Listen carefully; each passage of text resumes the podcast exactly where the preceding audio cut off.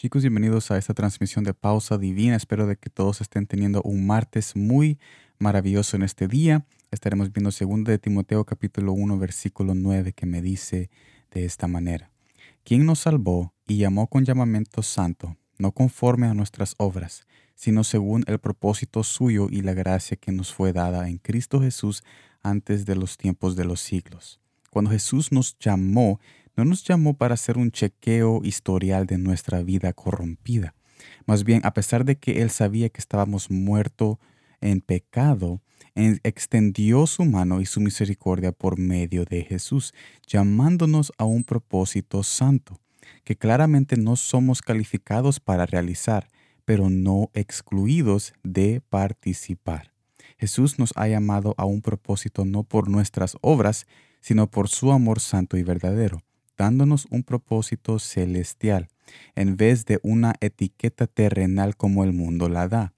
Claro, habrán días donde caeremos en nuestras obras antepasadas, pero todo camino tiene sus obstáculos y tropiezos. Sin embargo, si nos mantenemos en seguir adelante a pesar de lo frágil que somos, no estaremos en el suelo por mucho tiempo. Mire lo que dice Salmos capítulo 37, versículo 24.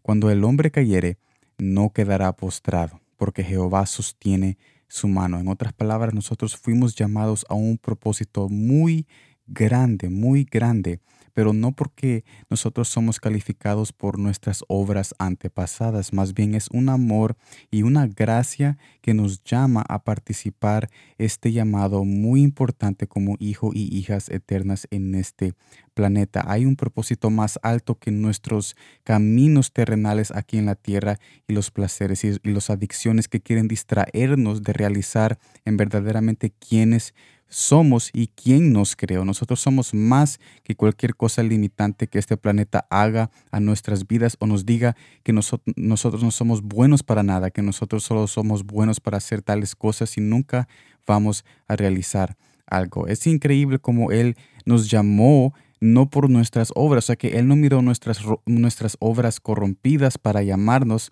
Él no esperó a que nosotros fuéramos mejores para llamarnos, Él nos llamó con un propósito tan grande cuando nosotros no podíamos ni saber, ni conocer y ni queríamos saber de la existencia del verdadero Dios y ni saber el nombre, ni querer saber de salvación, no saber absolutamente nada de Él. Ahí es cuando Él nos llamó a un propósito muy grande. ¿Para qué? Para que cuando nosotros aceptemos esa invitación y sigamos adelante, cuando tropezamos, cuando caigamos, que esos, esos tropiezos que nosotros tengamos en ese camino sean un recordatorio de lo frágil que somos, pero la gloria que ha sido derramada en nosotros por la misericordia de Jesucristo cuando nos llamó, diciéndonos que a pesar de cómo somos, Él nos ve más allá de nuestros caminos antepasados corruptibles de auto destrucción, porque así es Él. Él siempre saca lo precioso de lo vil. Y necesitamos siempre recordarnos de esto para que el enemigo no nos aceche cuando nosotros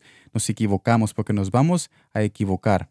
Pero la importancia es saber que en el error Jesús está para enseñarnos para no volver a caer en el error y Él nos ayuda a aumentar y a seguir adelante para realizar el propósito grande que tenemos, que es ser sus hijos y hijas esperando su venida y ayudando a los demás a salir de esa mentira y esa corrupción que este mundo tiene para con nuestras porque es muy importante saber de que Él no vino como un emperador, un, emperador a liberar a su pueblo de Roma o no vino a hacer guerra. Él vino, Él vino a salvarnos de algo más grande que cualquier imperio romano o cualquier esclavitud humana o terrenal. Él nos vino a liberar de una eternidad, de una, de una eterna corrupción que nosotros estábamos viviendo día y noche. Ahora nosotros tenemos el poder de decir, no, yo soy más que esta corrupción que antes afectaba a mis hijos, afectaba a mi esposa, afectaba a mi hogar. Ahora yo soy más porque yo soy libre en su nombre por lo que hizo